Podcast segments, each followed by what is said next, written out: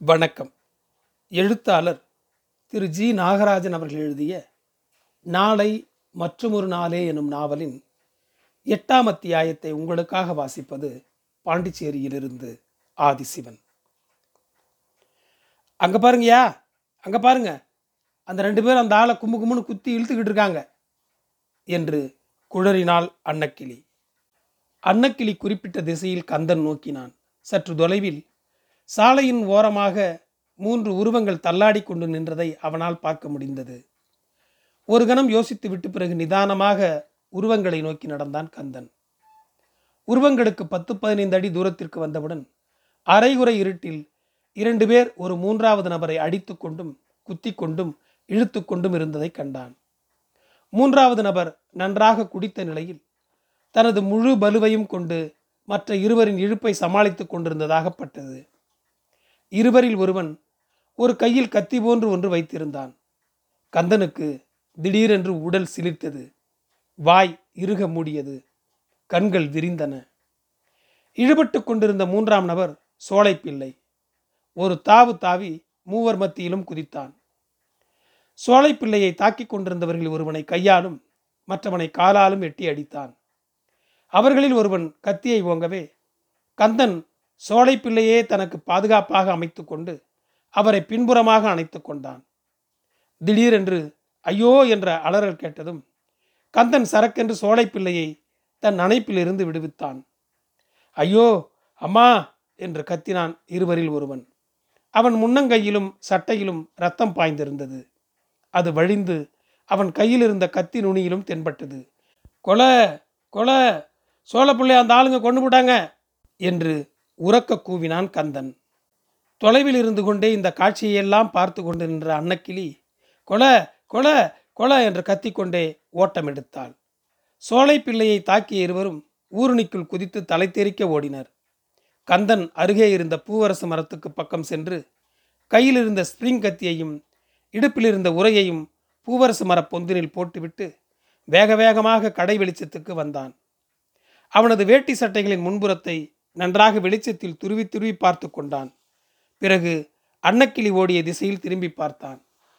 அவள் சிறிது தூரம் ஓடிவிட்டு கடைப்பக்கம் பார்த்தவளாய் நின்று கொண்டிருப்பது போல் கந்தனுக்கு தெரிந்தது.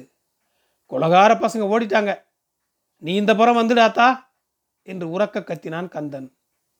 தொலைவில் தரையில் கிடந்த உருவத்தை பார்த்தவாறே தயங்கி தயங்கி கடையருகே வந்து கந்தனுக்கு பின்னால் நின்று கொண்டு உசுறு போயிடுச்சா என்று நடுங்கிய வண்ணம் கேட்டாள் அன்னக்கிளி. அப்படித்தான் தெரியுது என்றான் கந்தன். ஒரு சிகரெட்டை பற்ற வைத்தவாறே. இப்போ என்ன செய்யறது? என்றாள் அன்னக்கிரி போலீஸுக்கு தகவல் சொல்லி அனுப்பணும் என்று கந்தன் சொல்லி கொண்டிருக்கும் போது ரோட்டில் சைக்கிள் வெளிச்சம் ஒன்று பெரியதாகி கொண்டே அவர்களை நோக்கி வந்தது. கந்தன் நடு ரோட்டில் நின்று கொண்டு சைக்கிளை நிறுத்தினான். சைக்கிளில் வந்த இளைஞன் பதறிப்போய் என்ன என்ன என்னையா என்ன? என்று இழைத்தான் அங்கே பாரு அந்த ஆளை ரெண்டு பேருங்க இப்போ தான் குத்தி கொண்டு போட்டு போயிருக்காங்க. பிள்ளையார் கோவில் ஸ்டேஷனுக்கு போய் உடனே தகவல் சொல்லிட்டு வா என்றான் கந்தன். கொலையா? எங்க? என்று கேட்டான் இளைஞன். அது அங்கே தான் நீ வேகமாக போயே. பக்கத்தில் தானே இருக்க. பிள்ளையார் கோவில் ஸ்டேஷனில் சொல்லிட்டு வா. ஐயோ எனக்கு எந்த போலீஸ் ஸ்டேஷனுக்கு தெரியாது. நான் போக மாட்டேன். ஏன்? நான் ஊருக்கு புதுசு ஏன் தம்பி டூப்பு விடுற? இந்த ஊருக்கு புதுசாக இருக்கும் தானே? இந்நேரத்தில் இந்த ரோட்டு பக்கம் சைக்கிளில் வர்ற? ம் பாவம் ஒரு பக்கம் பழி ஒரு பக்கம்னு போயிடக்கூடாது. கொலை சின்ன விஷயம் இல்லை. உடனே போய் போலீஸில் தகவல் கொடுத்துரு. கந்தன் இளைஞனை முறைத்து பார்த்தான். என்ன கன்றாவிங்க இது? நான் அவசரமாக ஒரு இடத்துக்கு போக வேண்டியிருக்கு என்று முணுமுணுத்து கொண்டே இளைஞன் வந்த பக்கமே சைக்கிளை திருப்பினான். இளைஞன் சைக்கிளில் ஏறுவதற்கு முன் கந்தன் அவன் பெயர் விலாசம் இவற்றை விசாரித்து கொண்டான். எனக்கும் கையும் காலும் பதறுதுங்க. ரெண்டு கை நிறைய ஆதரவாக ஏதாச்சும் கட்டி பிடிச்சிக்கிட்டா தேவையில்ல போல இருக்கு என்றாள் அன்னக்கிளி. அடுத்தடுத்த மரங்களை இருளில் இருந்து கிழித்து கண்ணுக்கு காட்டிக்கொண்டே விரைவில் விலகி போய்க் கொண்டிருந்த சைக்கிள் வெளிச்சத்தை கவனித்து கொண்டும் புகைத்து கொண்டும் இருந்த கந்தன் புருஷன் எங்கே போயிருக்காரு? என்றான். பக்கத்து ஊருக்கு போயிருக்காரு வர்ற நேரம்தான் என்றாள் அன்னக்கிளி. பின்னென்ன? கொஞ்ச நேரம் போகிறதுக்க என்றான் கந்தன். அன்னக்கிளி சிரித்தாள். பிறகு நம்ம கோர்ட்டுக்கு போக வேண்டியிருக்குமா? என்று கேட்டாள். என்ன வேடிக்கையா? நாம தான் போலீஸுக்கு முக்கிய சாட்சியாக இருப்போம். இங்கேயே ரோட்டில் நின்றுக்கிட்டு இருந்தா வாங்க வீட்டுக்குள்ளார போய் குந்திக்கலாம். பணத்தை பார்த்துக்கிட வேண்டாமா? நீங்கள் அதை நல்லா பார்த்தீங்களா? எப்படி இருக்க? நீயே பக்கத்தில் போய் பார்த்துட்டு வா. அடியாத்தே நான் மாட்டேன். அப்புறம் தூக்கம் வராது. இன்னும் சொல்கிறாங்க இந்த மாதிரி செத்தவங்க பணத்தை கண்டுக்கிட்டா அதோட ஆவி வந்து நம்ம சுற்றிக்கிட்டு சுற்றிக்கிட்டு வருமா? எதுக்கு? என்னை குத்தும்போது நீ பார்த்துக்கிட்டு தானே இருந்தேன்னு கேட்டுக்கிட்டு இம்சை பண்ணுமா? ஆமாண்ணே சுடுகாட்டில் வச்சுருக்கிறப்ப இந்த மாதிரி பொணங்களோட நெஞ்சு வேகாதாமே? அப்படியாண்ணே?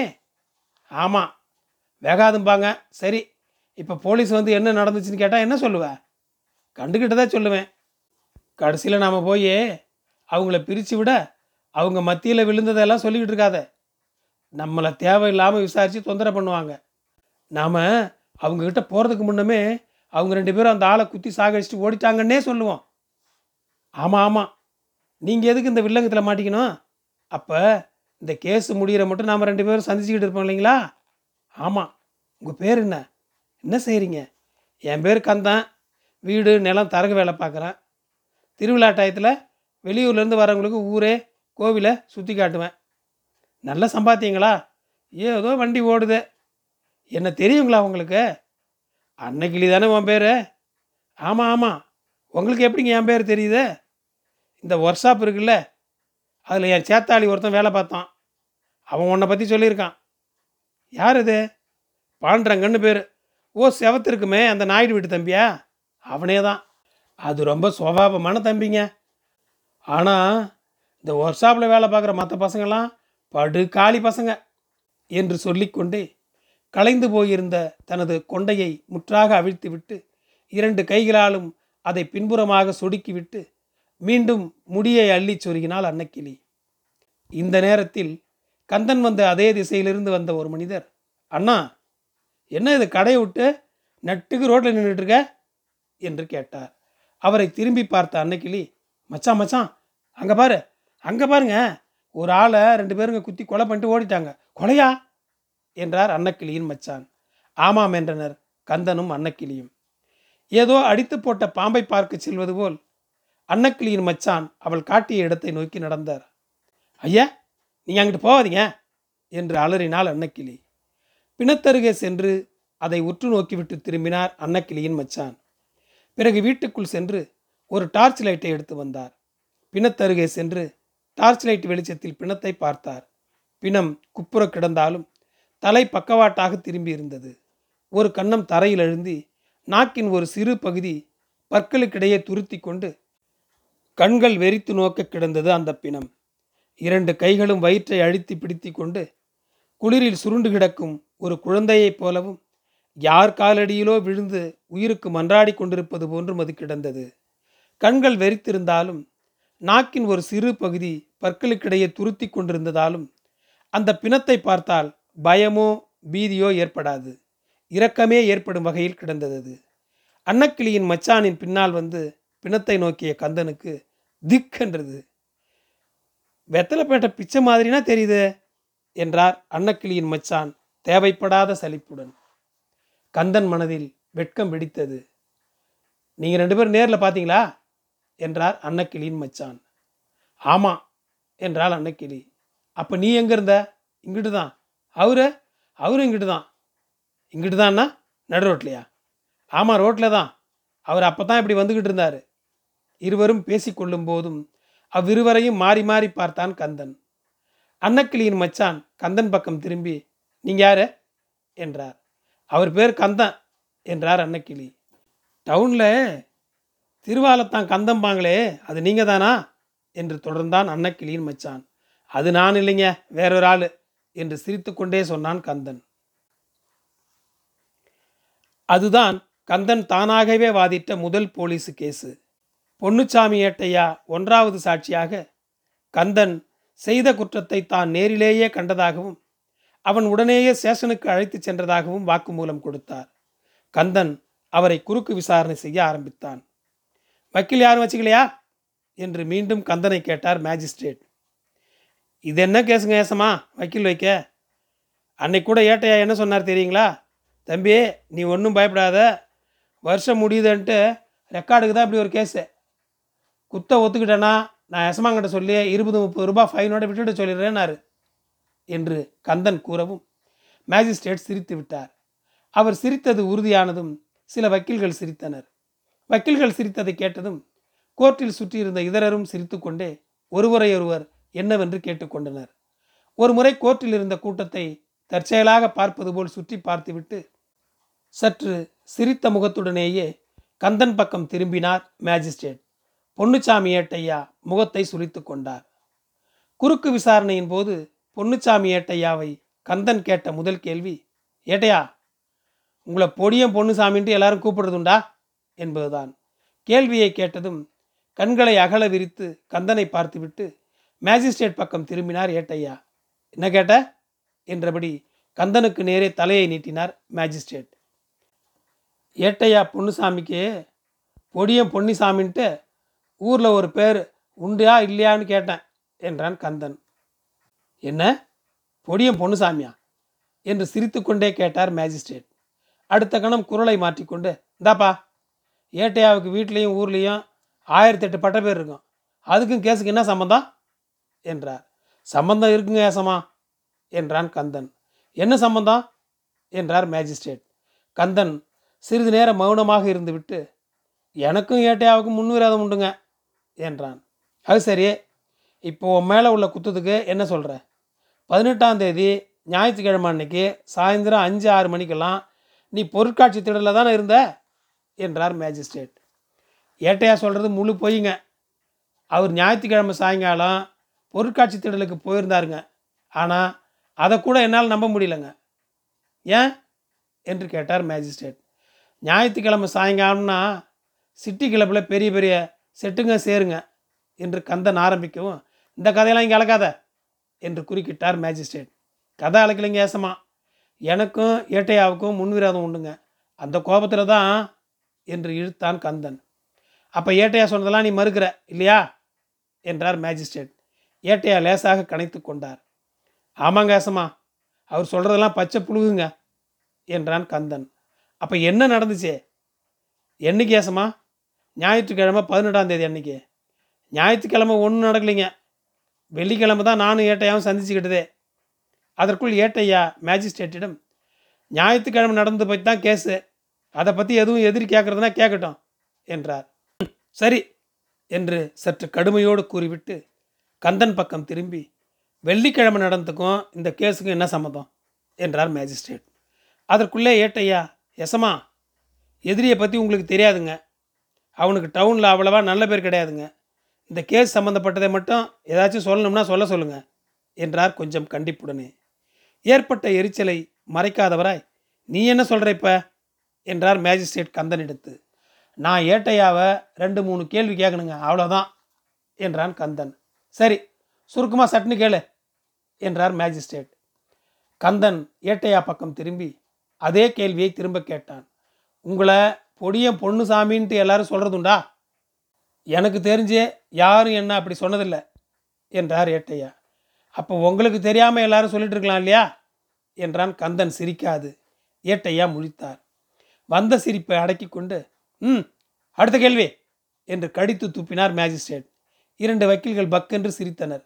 மற்றொரு வக்கீல் இருமிக் கொண்டார். இந்தா இங்கே திருவாலத்தான் மாதிரி நடந்தக்கூடாது தெரியுமா?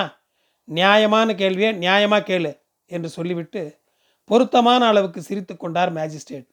வக்கீல்கள் சிறிது பேசிக்கொண்டனர் ஒரு வக்கீல் உட்கார்ந்தபடியே கந்தனை பார்த்து அனாவசியமாக கோட்டாரை பகசிக்காத என்று கந்தனுக்கு அறிவுரை தருவது போல எச்சரித்தார். வேகமாகவே அந்த திசையிலிருந்து முகத்தை கந்தன் பக்கம் திருப்பி ம் என்று உத்தரவிட்டார் மேஜிஸ்ட்ரேட். கந்தன் ஏட்டையா பக்கம் திரும்பி கேட்டான் போன வெள்ளிக்கும் முந்தின வெள்ளிக்கிழமை சுமார் ஆறு ஏழு மணிக்கு சாயந்தரம் நீங்கள் இஸ்மாயில்புரத்தில் இருக்கிற பாலர் விடுதிக்கு பக்கத்தில் இருக்கிற சௌரிமுத்து டீ கடை அந்த கடைக்கு வந்தீங்களா? எதையாச்சும் சோழியாக போயிருக்கலாம் நினப்பில்ல என்றார் ஏட்டையா. கந்தன் தொடர்ந்தான். ஏட்டையா டியூட்டி பார்க்குறது தெப்பக்குளம் ஸ்டேஷனில் குடியிருப்பு வசாதுப்பேட்டை போலீஸ் லைனில் பாலர் விடுதி இருக்கிறதோ டவுனுக்கும் இன்னொரு கோடியில் இஸ்மாயில்புரத்தில். அவ்வளவு தூரம் தள்ளி பாலர் விடுதிக்கு போனீங்கன்னா என்ன காரியமாக அங்கே போனீங்கன்னு கூடவா நினைவில்லை என்று கேட்டான் கந்தன். ஒரு கிழட்டு வக்கீல் வாய்விட்டு சிரித்தார். மேஜிஸ்ட்ரேட் கந்தன் பக்கம் முழு கவனத்தோடு திரும்பினார். ஏதாவது கேஸ் விஷயமா போயிருப்பேன் என்றார் ஏட்டையா. அது என்ன கேஸ் நினைவு இருக்குதுங்களா? என்றான் கந்தன். ஏட்டையா மேஜிஸ்ட்ரேட்டிடம் திரும்பி போலீஸ் உத்தியோகஸ்தர்கிட்ட மரியாதையாக கேள்வி கேட்க சொல்லுங்க ஏசமா என்று முறையிட்டார். உண்டு இல்லை சொல்ல முடியாது. சொல்ல தேவையில்லைன்னு நீங்கள் ஸ்ட்ரைட்டாக பதில் சொல்ல வேண்டியதானே என்றார் மேஜிஸ்ட்ரேட். அவன் அவனோட திருவளத்தான் தனமெல்லாம் இங்கே காட்டிக்கிட்டு இருக்கான் என்று தொடர்ந்து ஏட்டையா குறை சொன்னார். அதை பார்த்துக்கு தான் நான் இங்கே இருக்கேனே. Don't you worry about it hmm proceed என்றார் மேஜிஸ்ட்ரேட். அதெல்லாம் சரிங்க ஏசம்மா எதிரி எப்படிப்பட்டவன்? உண்மையிலே என்ன தொழில் பார்க்குறான்ட்டு எல்லாமே உங்களுக்கு தெரியாதுங்க என்றார் ஏட்டையா. எல்லார் பொழப்பும் அப்படியே இப்படியே பிடுங்கி தின்ன என்று கந்தன் ஆரம்பித்தான். அப்போது ஒரு கான்ஸ்டபிள் மேஜிஸ்ட்ரேட் முன் வந்து ஏக தடபுடலோடு சலாம் செய்துவிட்டு நேராக மேஜிஸ்ட்ரேட்டின் காதருகே சென்றான். இருவரும் ஒரு நிமிடம் காதோடு வாயாக ரகசியம் பேசினர். கான்ஸ்டபிள் மீண்டும் ஆர்ப்பாட்டத்தோடு தனது தலையீடு வெற்றி கண்டு விட்டது போல கரமுறவென்று இரைச்சலை எழுப்பிக் கொண்டு சலாம் செய்துவிட்டு நடந்தான். மேஜிஸ்ட்ரேட் உடனே கந்தன் பக்கம் திரும்பி இந்தா இது கோர்ட்டு தெரியுமில்ல? இங்கே கோர்ட்டில் நடந்துக்கிறாப்புல நடந்துக்கணும். உங்கள் தெரு சந்துகளில் நடந்துக்கிறாப்பெல்லாம் நடந்துக்கூடாது என்று கந்தனை எச்சரித்தார். கந்தன் முகத்தில் ஒரு படபடப்பு தோன்றியது. மறுகணமே அவன் சரிங்கேசமா? என்றான் சுருக்கமாக. ம் இன்னும் எதுவும் கேட்கணுமா? என்றார் மேஜிஸ்ட்ரேட். கிழட்டு வக்கீல் தனக்குள்ளே சிரித்துக்கொண்டே தன் நாற்காலியிலிருந்து எழுந்து வெளியே சென்றார். எனக்கு தெரிஞ்சதை நான் சொல்லிடுறேன் ஏசமா அது உண்டா இல்லையான்ட்டு ஏட்டையா சொல்லட்டும் என்றான் கந்தன். ம் சரி சொல்லு என்றார் மேஜிஸ்ட்ரேட். கூட்டத்தை விலக்கி கொண்டு வெளியே சென்று கொண்டிருந்த கிழட்டு வக்கீலை பார்த்தபடியே இந்த பாலர் விடுதின்னு சொன்னேனே என்று கந்தன் ஆரம்பித்து அதனோட மேனேஜரு எனக்கு ரொம்ப வேண்டியவர். அவர் ஒரு நாள் இப்படி பொடியம் பொன்னுசாமின்ட்டு ஒரு ஏட்டு இருக்காரு அவர் ஏதாவது காரணம் சொல்லிக்கிட்டு விடுதியிலேருந்து பசங்களை ஸ்டேஷனுக்கு அடிக்கடி இழுத்துட்டு போகிறாரு பெரிய வம்பா போச்சு. பாவம் இஷ்டம் இல்லாத பொடியனுங்களை போட்டு கஷ்டப்படுத்திக்கிட்டு நீ தான் கந்தா ஒரு நாள் அந்த ஏட்டையாவை என்னன்ட்டு கேளுன்னு சொன்னார். அதான் நான் அந்த வெள்ளிக்கிழமை பாலர் விடுதிக்கு போனேன் என்று சொல்லி கொண்டு போகவும் எசமா கேஸை விட்டுட்டு என்னென்னதமோ வளர்றான் என்று கூச்சலிட்டார் ஏட்டையா. அட உங்கள் கேஸை தான் முழு பொய்யின்னுட்டனே என்றான் கந்தன். அப்போ எதுக்கு இப்போ பேசிக்கிட்டு இருக்க? என்றார் ஏட்டையா. கந்தன் ஏட்டையா பக்கம் திரும்பவும் கோர்ட்டை பார்த்து பேசு என்று மேஜிஸ்ட்ரேட் கந்தனுக்கு சொன்னார். கந்தன் அவர் பக்கம் திரும்பி எனக்கும் ஏட்டையாவுக்கும் ஒரு வாட்டி தகராறு வந்து எங்களுக்குள்ள விரோதம் உண்டுங்க. அதைத்தான் நான் சொல்கிறது என்றான். ம் சுருக்கமாக சொல்ல என்ன தகராறு? என்று முனகினார் மேஜிஸ்ட்ரேட் நான் இதை அப்ஜெக்ட் பண்ணுறேன் ஏசமா என்றார் ஏட்டையா. அப்போ எதிரிக்கு உங்களுக்கு முன்விரோதம் உண்டுன்னு ஒத்துக்குங்க. எதிரியை விவரம்லாம் தர வேண்டாம்னு சொல்லிடுறேன் என்றார் மேஜிஸ்ட்ரேட் கோபத்தோடு. அது எப்படிங்க? போலீஸ்காரன் பப்ளிக்கில் யாருக்கு தான் நல்லவங்க? என்று கேட்டார் ஏட்டையா. அதற்குள் கந்தன் ஏட்டையா சொல்கிறது நியாயம் தானுங்க பப்ளிக் யாரும் போலீஸ்காரங்க நல்லவங்கன்னு மதிக்கிறது இல்லைங்க தாங்க. ஆனால் எனக்கும் ஏட்டையாவுக்கும் ஒரு குறிப்பிட்ட காரியத்தில் தகராறு வந்ததுங்க என்றான். இதுக்கு என்ன சொல்கிறீங்க என்றார் மேஜிஸ்ட்ரேட் ஏட்டையாவிடுத்து. அப்புறம் உங்கள் பிரியம் ஏசமா என்றார் ஏட்டையா. ம் நீ சொல்லப்பா என்றார் மேஜிஸ்ட்ரேட் கந்தன் எடுத்து அன்னைக்குங்க ஏசமா ஏட்டையா இஸ்மாயில்புரத்துக்கு வந்திருந்தார். அவர் பாலர் விடுதி கேட்டுக்கு பக்கல்ல என்று கந்தன் சொல்லி கொண்டிருக்கும் போதே வேடிக்கை பார்க்கும் கூட்டம் இரண்டு புறங்களில் நெறியும் சப்தமும் பூட்ஸு காலால் ஏற்படுத்தும் நரநரவென்ற சப்தமும் ஒருங்கே ஒழித்தன சுருக்கமாக ஆனால் புறக்கணிக்க முடியாத வகையில் மேஜிஸ்ட்ரேட்டுக்கு சலாம் செய்துவிட்டு ஒரு நாற்காலியில் உட்கார்ந்தார். உள்ளே பிரவேசித்த போலீஸ் இன்ஸ்பெக்டர். ம் அப்புறம்? என்றார் மேஜிஸ்ட்ரேட் கந்தனை பார்த்து சற்று திடமான குரலில். ஏட்டையா அவங்க பாலர் விடுதிக்கு பக்கத்தில் ஒரு டீ கடை பாலர் விடுதி மேனேஜர் ரங்கசாமியோட உறக்க பேசிக்கிட்டு இருந்தார். சீனிவாசங்கிற அந்த தம்பியும் அங்கே நின்றுக்கிட்டு இருந்தது. நான் அங்கே போகவும் என்று கந்தன் சொல்லி கொண்டிருந்த போதே ஒன் மினிட் யுவர் ஆனர் என்று சொல்லிக்கொண்டே இன்ஸ்பெக்டர் எழுந்தார். எஸ் என்று அவரை பார்த்து தலையசித்தார் மேஜிஸ்ட்ரேட். சம்பவம் நடந்தது ஞாயிற்றுக்கிழமை பதினெட்டாம் தேதி எக்ஸிபிஷன் கிரவுண்டில். இவன் வேற எதையை பற்றினா சொல்லிகிட்டு இருக்கான்? என்று கேட்டார் இன்ஸ்பெக்டர். உடனே மேஜிஸ்ட்ரேட் ம் ஐயா கேட்குறாருல பதில் சொல்லு என்று கந்தனை அதட்டினார். கந்தன் ஏட்டையாவுக்கும் எனக்கும் ஒரு வாட்டி முன்விரோதம் ஏற்பட்டுச்சு. அதை பற்றி சொல்லிக்கிட்டு இருக்கேன் என்றான். இன்ஸ்பெக்டர் மேஜிஸ்ட்ரேட்டை பார்த்து யுவரானர் இவெல்லாம் பேட் கேரக்டர் டிபார்ட்மெண்ட்டோட இவங்களுக்கெல்லாம் எப்பவும் தகராறு தான். இதெல்லாம் நீங்கள் தீர டீட்டெயிலாக விசாரிச்சுக்கிட்டுன்னு அவசியம் இல்லை என்று கூறிவிட்டு உட்கார்ந்தார். Yes you are quite right என்று கூறிவிட்டு மேஜிஸ்ட்ரேட் கந்தனை பார்த்து என்னப்பா உன்னை பற்றி இன்ஸ்பெக்டர் சொல்கிறத கேட்டல இப்போ என்ன சொல்கிற என்றார் கந்தன் ஒரு நிமிடம் யோசித்தான். பிறகு எசமா சொல்கிறதும் சரிதானுங்க. நாங்களும் தப்பு பண்ணுறோம் அவங்களும் தப்பு பண்ணுறாங்க இதில் யார் முதலன்ட்டு யாருங்க சொல்கிறது குத்தத்தை ஒத்துக்கிறாங்க ஏசமா ஏட்டையா சொன்னபடி ஏதாச்சும் சின்ன பையனாக போட்டு விடுங்க என்று சிரித்துக்கொண்டே கந்தன் சொல்லவும் கோர்ட்டில் வேறு சிலரும் ஏதோ சங்கடம் தீர்ந்த நிலையில் சிரித்தனர். ஒரு ஜீப்பு வரும் ஒளியும் கண்ணை பறிக்கும் அதன் விளக்கொலியும் எல்லா பேச்சையும் நிறுத்தியது. மூவரும் கடை அருகே போய் நின்று கொண்டனர். ஜீப்பின் வெளிச்சத்தை கொண்டு ஜீப்பில் இருந்தவர்கள் பிணத்தை பார்க்க முடிந்ததால் பிணத்துக்கு சுமார் இருபது அடி தூரத்தில் ஜீப்பு நின்றது. ஜீப்பிலிருந்து இரண்டு போலீஸ்காரர்கள் துப்பாக்கியோடு இறங்கினர். அவர்களை தொடர்ந்து ஒரு ஏட்டையாவும் ஒரு சப் இன்ஸ்பெக்டரும் இறுதியில் அவர்களை அழைத்து வந்த இளைஞனும் இறங்கினார்கள். போலீஸ்காரர் இருவரும் பிணத்துக்கு காவல் நிற்பது போல் அதன் அருகே விரைப்பாக நின்று கொண்டனர். ஏட்டையா தனது தொப்பியை அகற்றி அதை இடது கையில் தாங்கிக் கொண்டு வலது கையால் தலையை வரட்டு வரட்டு என்று சொரிந்து கொண்டார். சற்று பருமனாக கருத்திருந்த சப் இன்ஸ்பெக்டர் அந்த வட்டாரத்தை ஒரு நோட்டம் விட்டுவிட்டு கடையோரம் இருந்த மூவருக்கும் இப்படி வந்து நில்லுங்க என கட்டளையிட்டார். மூவரும் சப் இன்ஸ்பெக்டர் பின்னால் வந்து நின்று கொண்டனர். வேலுச்சாமியா என்ன அந்த தம்பி பேர் என்ன? அவன் எங்க? என்று இறைச்சலிட்டார் சப் இன்ஸ்பெக்டர் ஜீப்பு ஓரம் பதுங்கியிருந்த வேலுச்சாமி மெதுவாக வந்து சப் இன்ஸ்பெக்டர் பின்னே நின்று கொண்டான். சப் இன்ஸ்பெக்டர் பிணத்தருகே சென்று பிணத்தை தொட்டு பார்த்தார். கதை முடிஞ்சு போச்சுங்க ஏச்சமா என்றார் ஏட்டையா அரைகுறையாக கொட்டாவி விட்டு கொண்டே. ஏட்டையா பொசிஷனை குறிச்சிங்க என்றார் சப் இன்ஸ்பெக்டர். கவனிச்சுங்க ஏஜமா சிவலிங்கபுரம் ரோடு கொஞ்சம் மேற்க திரும்பி சுமார் வடமேக்கா கடைக்கு இருபது கஜ தூரத்தில் என்று தொடர்ந்தார் ஏட்டையா. யார் கடந்து கேட்டீங்களா? என்றார் சப் இன்ஸ்பெக்டர் செவலிங்கபுரம் சுப்பு மூப்பனார் மகன் மருத மூப்பனார் கடைங்க என்றார் அன்னக்கிடியின் மச்சான். ம். சுப்பு மூப்பனார் மகன் மருத மூப்பனார் கடையிலேருந்து இருபது கஜ தூரத்தில் என்று கூறிக்கொண்டே ஒரு குறிப்பு புத்தகத்தையும் பென்சிலையும் எடுத்துக்கொண்டு எழுத ஆரம்பித்தார் ஏட்டையா. பிறகு சற்றென்று திரும்பி மருத மூப்பனார் எடுத்து எஜமானுக்கு ஒரு சேரு இல்லை கட்டில் ஏதாச்சும் கொண்டு வா.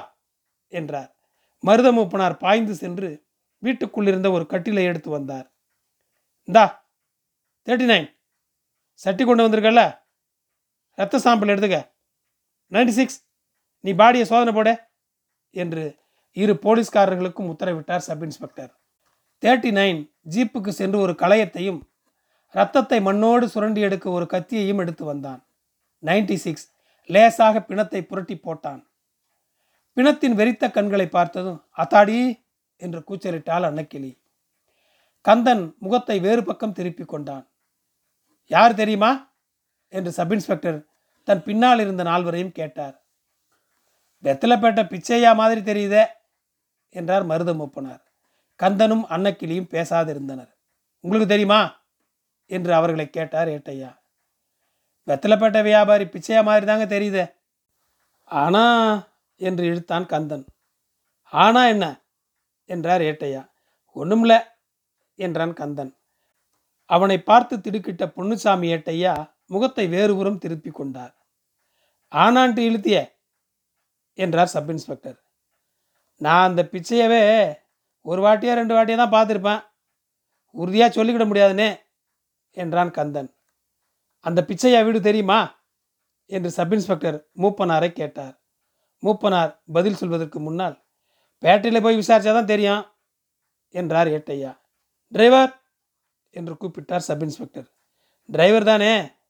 அவன் வந்ததும் ஊர்னி பக்கம் இறங்கி போனான் இப்போ வந்துடுவான் என்று ஏட்டையா சொல்லி கொண்டிருக்கும் போதே தனது அரை காக்கி டிராயரையும் முரட்டு பனியனையும் சரி செய்து கொண்டே டிரைவர் வேகமாக வந்து சப் இன்ஸ்பெக்டர் முன்பு சலாம் போட்டு நின்றான். ஏட்டையா ஜீப்புக்கு சென்று அதில் எரிந்து கொண்டிருந்த ஒரு பெட்ரமாக்ஸ் விளக்கை எடுத்து வந்தார். மருதமுப்பனாரும் வீட்டுக்குள் சென்று ஒரு மண்ணெண்ணெய் விளக்கை எடுத்து வந்தார். ஏட்டையா மீண்டும் ஜீப்புக்கு சென்று சில குறிப்பு புத்தகங்கள் மற்றும் சில காகிதங்களை எடுத்து வந்தார். தேர்ட்டி நைன் ரத்தம் உறைந்த மண்ணை சுரண்டி கொண்டிருந்தான். நைன்டி சிக்ஸ் பிணத்தின் தலையிலிருந்து ஆரம்பித்து அதன் பல்வேறு பாகங்களையும் லேசாக அழுத்தி சோதனை போட ஆரம்பித்தான் என்று இந்த எழுத்தாளன் எழுதி கொண்டிருக்கிறான். சப் இன்ஸ்பெக்டர் டிரைவருக்கு உத்தரவு போட்டு கொண்டிருந்தார். வெத்திலைப்பேட்டைக்கு போய் பிச்சையாங்கிறவர் வீட்டை விசாரித்து வீட்டில் இருந்து இங்கே ஒரு ஆளை அனுப்ப சொல்லு. ஆம்பளை ஆளாகவே பார்த்து கூட்டியா? என்று விட்டு ஏதோ நினைவுக்கு வந்தவராய் அப்படியே வரும்போது அந்த மணிப்பயலை இழுத்துட்டு வா என்றார் சப் இன்ஸ்பெக்டர். சரிங்கயாசமா என்று விட்டு சலாம் செய்து கொண்டே ஏட்டையாவை பார்த்தான் டிரைவர். மணிதானே ஒன்று அந்த கிளப்பில் இருப்பான் இல்லாட்டி நர்சம்மா வீட்டில் இருப்பான் இழுத்துட்டு வா என்றார் ஏட்டையா. டிரைவர் ஜீப்புக்கு சென்று அதில் ஏறி உட்கார்ந்து கொண்டு ஜீப்பை திருப்பி பறந்தான். பெட்ரமாக்ஸ் விளக்கும் மண்ணெண்ணெய் விளக்கும் எரிந்து கொண்டிருந்தாலும் ஒரு கணத்துக்கு லேசான இருள் கவிந்து விட்டது போல் இருந்தது. என்ன குறிச்சிக்கிறீங்களா ஏட்டையா? என்றான் நைன்டி சிக்ஸ். உம் என்று எழுத ஆரம்பித்தார் ஏட்டையா. சப் இன்ஸ்பெக்டர் கட்டிலில் உட்கார்ந்து கொண்டு ஒரு சிகரெட்டை புகைத்த வண்ணம் நைன்டி சிக்ஸ் எடுத்து காட்டிய பொருட்களை கவனித்து கொண்டிருந்தார். வெள்ளை வேட்டியே நாலு நாலரை முழம் வெள்ளை சட்டை அரக்கை சட்டை உள்ள கருப்பு பனியன உள்ள அயர் இல்லை இடுப்பில் தோல் பெல்ட்டு பெல்ட்டில் ஒரு பை சட்டையில் ஒரு பை என்று தொடர்ந்தான் நைன்டி சிக்ஸ். அந்த சட்டையும் பெல்ட்டையும் அவுத்துற என்றார் சப் இன்ஸ்பெக்டர். ரெண்டு போலீஸ்காரர்களும் ஒரு கணம் திகைத்தனர். ரத்தம் அநேகமாக உறைந்துவிட்ட நிலையில் சட்டையையும் பனியனையும் உடலிலிருந்து பீத்து எடுக்கத்தான் வேண்டி வரும். இருவரும் ஏட்டையாவை நோக்கினர். எஜமா அந்த வம்பெல்லாம் நமக்கு எதுக்கு? உள்ளபடியே போஸ்ட்மார்ட்டத்துக்கு அனுப்பிடுவோம் என்றார் ஏட்டையா. அதுவும் சார் தான் என்றார் சப் இன்ஸ்பெக்டர் பாடியில் உள்ளதை மட்டும் பார்த்து சொல்லுங்க என்றார் ஏட்டையா. என்ன எழுதியிருக்கீங்க? என்றான் நைன்டி சிக்ஸ் இடுப்பில் தோல் பெல்ட்டு பெல்ட்டில் ஒரு பையே மேற்கொண்ட ம் என்றார் ஏட்டையா. சட்டப்பையில் ஒரு இரும்பு சாவி இருக்குது என்று தொடர்ந்தான் தேர்ட்டி நைன் மேலுக்கு ஒரு காகித பொட்டலம் என்று கொண்டே நைன்டி சிக்ஸ் ஒரு பொட்டலத்தை பிரித்து பொட்டலத்தில் துண்ணூறு குங்குமம் துளசி இலை ஒரு பத்து ரூபா தாள் ஒரு ரெண்டு ரூபா தாள் ஏழு காசு என்று சொல்லி நிறுத்தினான். பெல்ட் பையில் ஒன்று ரெண்டு மூணு நாலு நாலு ரூபா தாள் ஒரு சீட்டுக்கட்டு பெட்டி என்று தேர்ட்டி நைன் தொடரவும் பெட்டியை திறந்து பாரு என்றார் ஏட்டையா. பெட்டியை திறந்த தேர்ட்டி நைன். பெட்டிக்குள் இருந்து சீட்டுக்கட்டின் அளவுக்கும் சற்று சிறிதான அளவில் இருந்த சில ரெக்கார்டுகளை எடுத்து ஒவ்வொன்றாக பார்க்கிறான். பிறகு சிரித்துக்கொண்டே இந்தாங்க ஏஜமா என்று அவற்றை சப் இன்ஸ்பெக்டர் எடுத்து நீட்டுகிறான். சப் இன்ஸ்பெக்டருக்கு பின்புறம் நின்று கொண்டிருக்கும் கந்தன் வேலுச்சாமி மருதமூப்பனார் அன்னக்கிளி ஆகிய நால்வரும் ஆவலோடு குனிந்து சப் இன்ஸ்பெக்டர் கையில் இருந்த படங்களை பார்க்கின்றனர். அம்மோ இது என்ன படம்? என்று விட்டு பயங்கரமாக சிரிக்கிறாள் அன்னக்கிளி. ஷட்டப் என்று கத்திக்கொண்டு பின்புறம் திரும்புகிறார் சப் இன்ஸ்பெக்டர். பிறகு சாவாதானமாக கையில் இருக்கும் படங்களை ஒவ்வொன்றாக ஆராய்கிறார். சப் இன்ஸ்பெக்டர் போட்ட சத்தத்தில் அன்னக்கிளியும் மருதமூப்பனாரும் வேலுச்சாமியும் சற்று பின் நகர்ந்து விட்டனர். கந்தன் ஏட்டையா சப் இன்ஸ்பெக்டர் மூவரும் தான் எல்லா படங்களையும் பார்க்கின்றனர். இதெல்லாம் என்ன ஏட்டையா?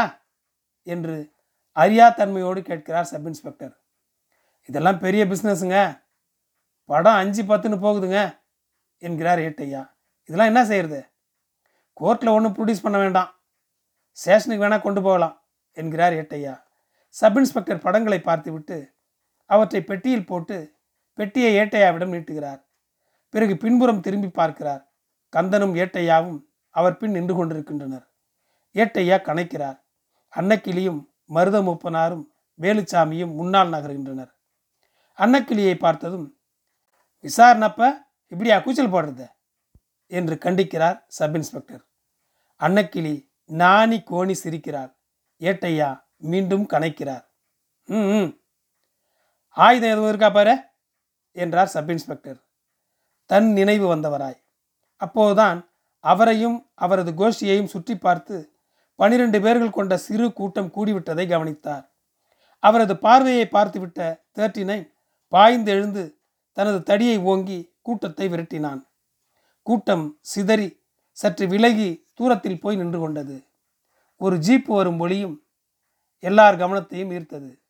ஜீப்பின் டிரைவர் முன்பு போலவே அதை நிறுத்திவிட்டு சப் இன்ஸ்பெக்டர் முன் வந்து சலாம் போட்டு நின்றான். ஜீப்பிலிருந்து மற்றும் இருவரும் ஒரு போலீஸ்காரரும் இறங்கினர். என்னையா? இப்படி நேரம் கழிச்சா வர்றது? என்றார் சப் இன்ஸ்பெக்டர். வந்த போலீஸ்காரரை விரட்டினார். சப் இன்ஸ்பெக்டருக்கு சலாமிட்டவாறே அவன் ஏதோ முணுமுணுத்தான். பிறகு பையிலிருந்து ஒரு லென்ஸையும் டார்ச் லைட்டையும் எடுத்து பிணத்தருகே சென்று கைரேகை மயிர் நூல் பிசிறு இவற்றுக்கு பிரேதத்தை பரிசோதனை செய்ய ஆரம்பித்தான். அதில் ஒரு அளவும் கிடக்காது. புடத்தை போட்டி போட்டு என்ன வெள்ளமே செய்தாச்சு? என்றார் ஏட்டையா ஜீப்பிலிருந்து இறங்கிய மணி சப் இன்ஸ்பெக்டர் முன் நின்று வணங்கினான். ஜீப்பிலிருந்து இறங்கிய மற்ற நபர் பிணத்தின் அருகே சென்று பிணத்தை உற்று நோக்கினர்.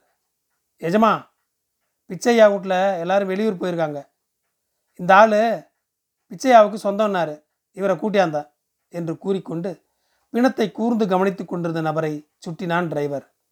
பிணத்தை கூர்ந்து நோக்கிவிட்டு வெத்தலைப்பேட்ட பிச்சையாவா தான் என்று அந்த நபர் உறுதி சொன்னார். வேடிக்கை பார்க்கும் கூட்டம் சற்று அதிகரித்தது. ஆனால் கூட்டத்தினர் ஒரு வரம்பு கடந்து வராதபடி போலீசாரால் பார்த்து கொள்ள முடிந்தது. கூட்டத்தினரும் ஒரு கொலைக்கு தர வேண்டிய மரியாதையை செலுத்தி அமைதியாகவே இருந்தனர். ஒரே குத்து. வகுத்தில் சரியான குத்து. அத்தாடி எவ்வளோ ரத்தம்? போன்ற சிறு சிறு முணுமுணுப்புகளே வெளிவந்தன. சப் இன்ஸ்பெக்டர் பிரேத விசாரணை செய்ய ஆரம்பித்தார். ஐந்து பஞ்சாயத்தார் தேர்ந்தெடுக்கப்பட்டனர். அவர்களில் மருதமூப்பனாரும் ஒருவர். இறந்து போனவரை கடைசியில் உயிரோடு கண்டவர்களாகவும் கொலையை நேரில் பார்த்தவர்களாகவும் கந்தனும் அன்னக்கிளியும் தனித்தனி வாக்குமூலங்கள் கொடுத்தனர். கொலை செய்தவர்களை தங்களுக்கு இதற்கு முன் தெரியாதென்றும் ஆனால் மறுமுறை பார்த்தால் அடையாளம் கண்டுகொள்ள முடியும் என்றும் இருவரும் அபிப்பிராயப்படுவதாகவும் குறித்து கொள்ளப்பட்டது.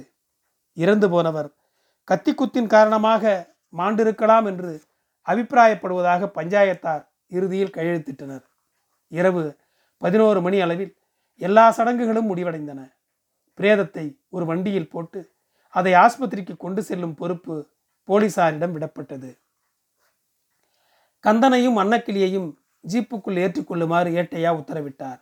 ஐயோ நான் எதுக்க? என்று அலறினாள் அன்னக்கிளி. ஒன்றுமில்ல காலையில் வீட்டுக்கு வந்துடலாம் என்றார் சப் இன்ஸ்பெக்டர். கந்தனும் மணியும் ஏட்டையாவும் ஜீப்பின் பின்புறத்தில் உட்கார்ந்து கொண்டனர். சப் இன்ஸ்பெக்டர் டிரைவருக்கு அருகே உட்கார்ந்து கொண்டு அன்னக்கிளியை தன் பக்கத்தில் உட்காரச் சொன்னார். மருத மூப்பனார் தானும் ஸ்டேஷனுக்கு வர வேண்டும் என்றார். நீங்கள் காலையில் வரலாம் என்றார் ஏட்டையா. ஜீப்புக்குள் ஏற அன்னக்கிளி தயங்கினாள். சப் இன்ஸ்பெக்டர் அவர் கையை நீட்டவும் அவளும் கழுக்கென்று சிரித்துவிட்டு ஜீப்புக்குள் ஏறிக்கொண்டாள். ஜீப்பை ஸ்டார்ட் பண்ணுவதற்கு முன்னால் ஜீப்பின் உள்ளுவிளக்கை அணைத்தான் டிரைவர். அன்னக்கிளியின் சு என்ற வக்கரிப்பும் வளையல் ஒளியும் அவற்றைத் தொடர்ந்து ஏட்டையாவின் கனைப்பும் கேட்க இரைச்சலிட்டு கொண்டு டவுனை நோக்கி திரும்பியது ஜீப்பு. கந்தன் அவன் குடிசைக்கு சற்று தொலைவில் வந்து கொண்டிருப்பது போல் இருந்தது. தெருவோரம் குறைவான கடைகளும் வீடுகளுமே தென்படுகின்றன. தெருவிலே ஜன நடமாட்டம் கிஞ்சித்தும் இல்லை. அசட்டுத்தனமாக மின்விளக்குகள் அங்கொன்றும் இங்கொன்றுமாக எரிந்து கொண்டிருக்கின்றன. ஒரு விளக்கு திடீரென்று அணைகிறது. மற்றொன்று திடீரென்று புதிய பிரகாசத்தோடு எரிகிறது. கந்தனின் கண்கள் உறுத்துகின்றன. பிச்சையா அவனை பார்த்து சிரித்துவிட்டு ஒடிந்து விழுகிறான். கத்தி எதுக்குங்க? என்கிறாள் மீனா. யாரும் சேட்டை பண்ணினா? உங்ககிட்ட யாரும் எதுக்கு சேட்டை பண்ணணும்? என்கிறாள் மீனா. அது ஏன் தலையெழுத்து? உங்கள் தலையெழுத்து இல்லை உங்கள் பயம். என்கிறாள் மீனா. பக்கத்து சேரி தீப்பற்றி எரிகிறது. குய்யோ முறையோ என்று மனித உயிர்கள் கூச்சலிடுகின்றன.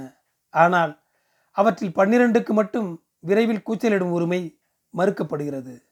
அந்த பனிரெண்டும் தீயணைக்கும் படையினரால் குளிப்பாட்ட பெற்று பெருசுகளும் சிறுசுகளுமாக வரிசையாக தரையில் கிடத்தப்பட்டுள்ளன.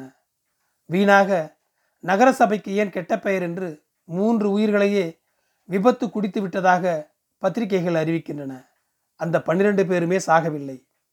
அவங்க எல்லாருமே வாக்காளர் பட்டியலில் இருக்காங்க. எப்படியும் அடுத்த தேர்தலில் ஓட்டு போட வந்துடுவாங்க. வாழ்க முதலாளித்துவ ஜனநாயகம் என்கிறான் கந்தனிடத்தே ராமு அண்ணன். கந்தன் ஒரு வாத்தை போல நடந்து கொண்டிருக்கிறான். அவனே ஒரு பெரிய வாத்தாகிவிட்டது போன்ற உணர்வு. சுத்தி சுத்தி வருகிறான். வீட்டை நோக்கித்தான் நடந்து கொண்டிருக்கிறான். ஆனால் வீடுதான் அவனை விட்டு விலகிச் சென்ற வண்ணமே உள்ளது. ஒரு குழந்தையின் அழுகுரல் காதில் படுகிறது. கந்தன் எழுந்து நின்று சுற்றும் முற்றும் பார்க்கிறான். தற்செயலாக வானில் அவன் பார்வை விழுகிறது. கொட்டி கிடக்கும் ஒளிக்குவியல்கள் அவனை மெய்சிலிருக்க வைக்கின்றன. அவையெல்லாம் என்ன? ஏன் என்று ஒருபோதும் அவன் கேட்டதில்லை. அவற்றின் மத்தியில் பறந்து செல்ல வேண்டும் என்ற எண்ணம் குழந்தைத்தனமாக ஆசைப்பட்டதுண்டு. இப்போது அந்த ஆசை இல்லை. அவற்றை பார்க்கவே சற்று பயம் ஏற்படுகிறது அவை அவனை நோக்கி விரட்டி வருவது போல் இருக்கிறது. கந்தன் ஓட பார்க்கிறான். குப்புற சரிந்து ஒரு இருண்ட பாதாளத்துக்குள் விழுந்து கொண்டிருக்கிறான். புரண்டு படுப்பது போன்றது ஒரு உணர்வு. மீண்டும் ஒரு குழந்தையின் அழுகுரல். என்ன பாப்பா? யார் நீ? ம்? எங்க உங்க அம்மா? உங்க வீடு எங்க? பள்ளிக்கூடத்துக்கு பக்கம்ல எங்க அம்மா எங்க? எந்த பள்ளிக்கூடம்? எங்கள் வீட்டு பக்கம்ல எங்கள் ஊர் பள்ளிக்கூடம். உங்கள் ஊர் எது? ம் எங்கள் ஊர் எங்கள் ஊர்? உன் அம்மா பேர் என்ன? எங்கள் அம்மா எங்கள் அம்மா. கந்தன் குழந்தையை எடுத்து தோளில் சாத்தி கொண்டு நடக்கிறான். குழந்தை திமிருகிறது. கந்தனின் கழுத்தை கடித்து கொண்டே இரண்டு கைகளாலும் கந்தனின் முகத்தை பிராண்டுகிறது. தன் கால்களை கொண்டு கந்தனின் வயிற்றில் மங்கு மங்கு என்று போடுகிறது. சோலைப்பிள்ளை எதிர்ப்படுகிறார் ஒரு பொலிக்காடையை இழுத்துக்கொண்டே கந்தனை பார்த்து சிரிக்கிறார். தன்னை லாக்கப்பில் அடைத்தது கந்தனுக்கு நினைவு வருகிறது. அன்னக்கிளி போலீஸ் ஸ்டேஷனில் ஒரு மூலையில் உட்கார்ந்திருக்கிறாள். மணி சப் இன்ஸ்பெக்டருக்கு பிராந்தியும் பிரியாணியும் அன்னக்கிளிக்கு பிரியாணி மட்டும் வாங்கி வருகிறான். சோலைப்பிள்ளை பொலிக்காலையோடு ஸ்டேஷனுக்குள் வந்து லாக்கப்புக்குள் எட்டி பார்க்கிறார். கந்தனின் வீடு. கந்தன் குழந்தையை மீனாவுக்கு அருகே படுக்க வைக்கிறான். அழுது தூங்கிவிட்டது. இருந்தாலும் தூக்க கலக்கத்தில் ம் எங்கள் அம்மா என்று முனகுகிறது. கந்தன் குடிசையை விட்டு வெளியே வந்து இருளோடு இருளாய் கலந்தான். ஜன்னி கண்டது போல் இருள் குளிர்ந்திருந்தது. மேலும் அது கரடுமுரடான கற்களும் முள் புதர்களும் நிறைந்திருந்தது. அது ஒரு பிண வாடையையும் கொண்டிருந்ததாக கந்தனுக்கு பட்டது. இன்னும் கொஞ்சம் தூரம்தான் என்று நினைத்து கொண்டே கந்தன் திடீரென்று நடந்து கொண்டே இருந்தவன் நின்றான். அந்த பூவரசு மரம் அவன் காலை தட்டிற்று. புயல் அதன் கழுத்தை திருகி அதை தரையில் வீசி எறிந்து விட்டது போல் இருந்தது. ஒரு விகாரமான ஆனால் சாதுவான மிருகம் போல அது தன் அத்தனை கைகளையும் கொண்டு பூமியை பற்றி கிடந்தது. அதன் வேரிலிருந்து தொடங்கி படிப்படியாக அடிமரம் முழுவதையும் தடவி கொண்டிருந்தான் கந்தன்.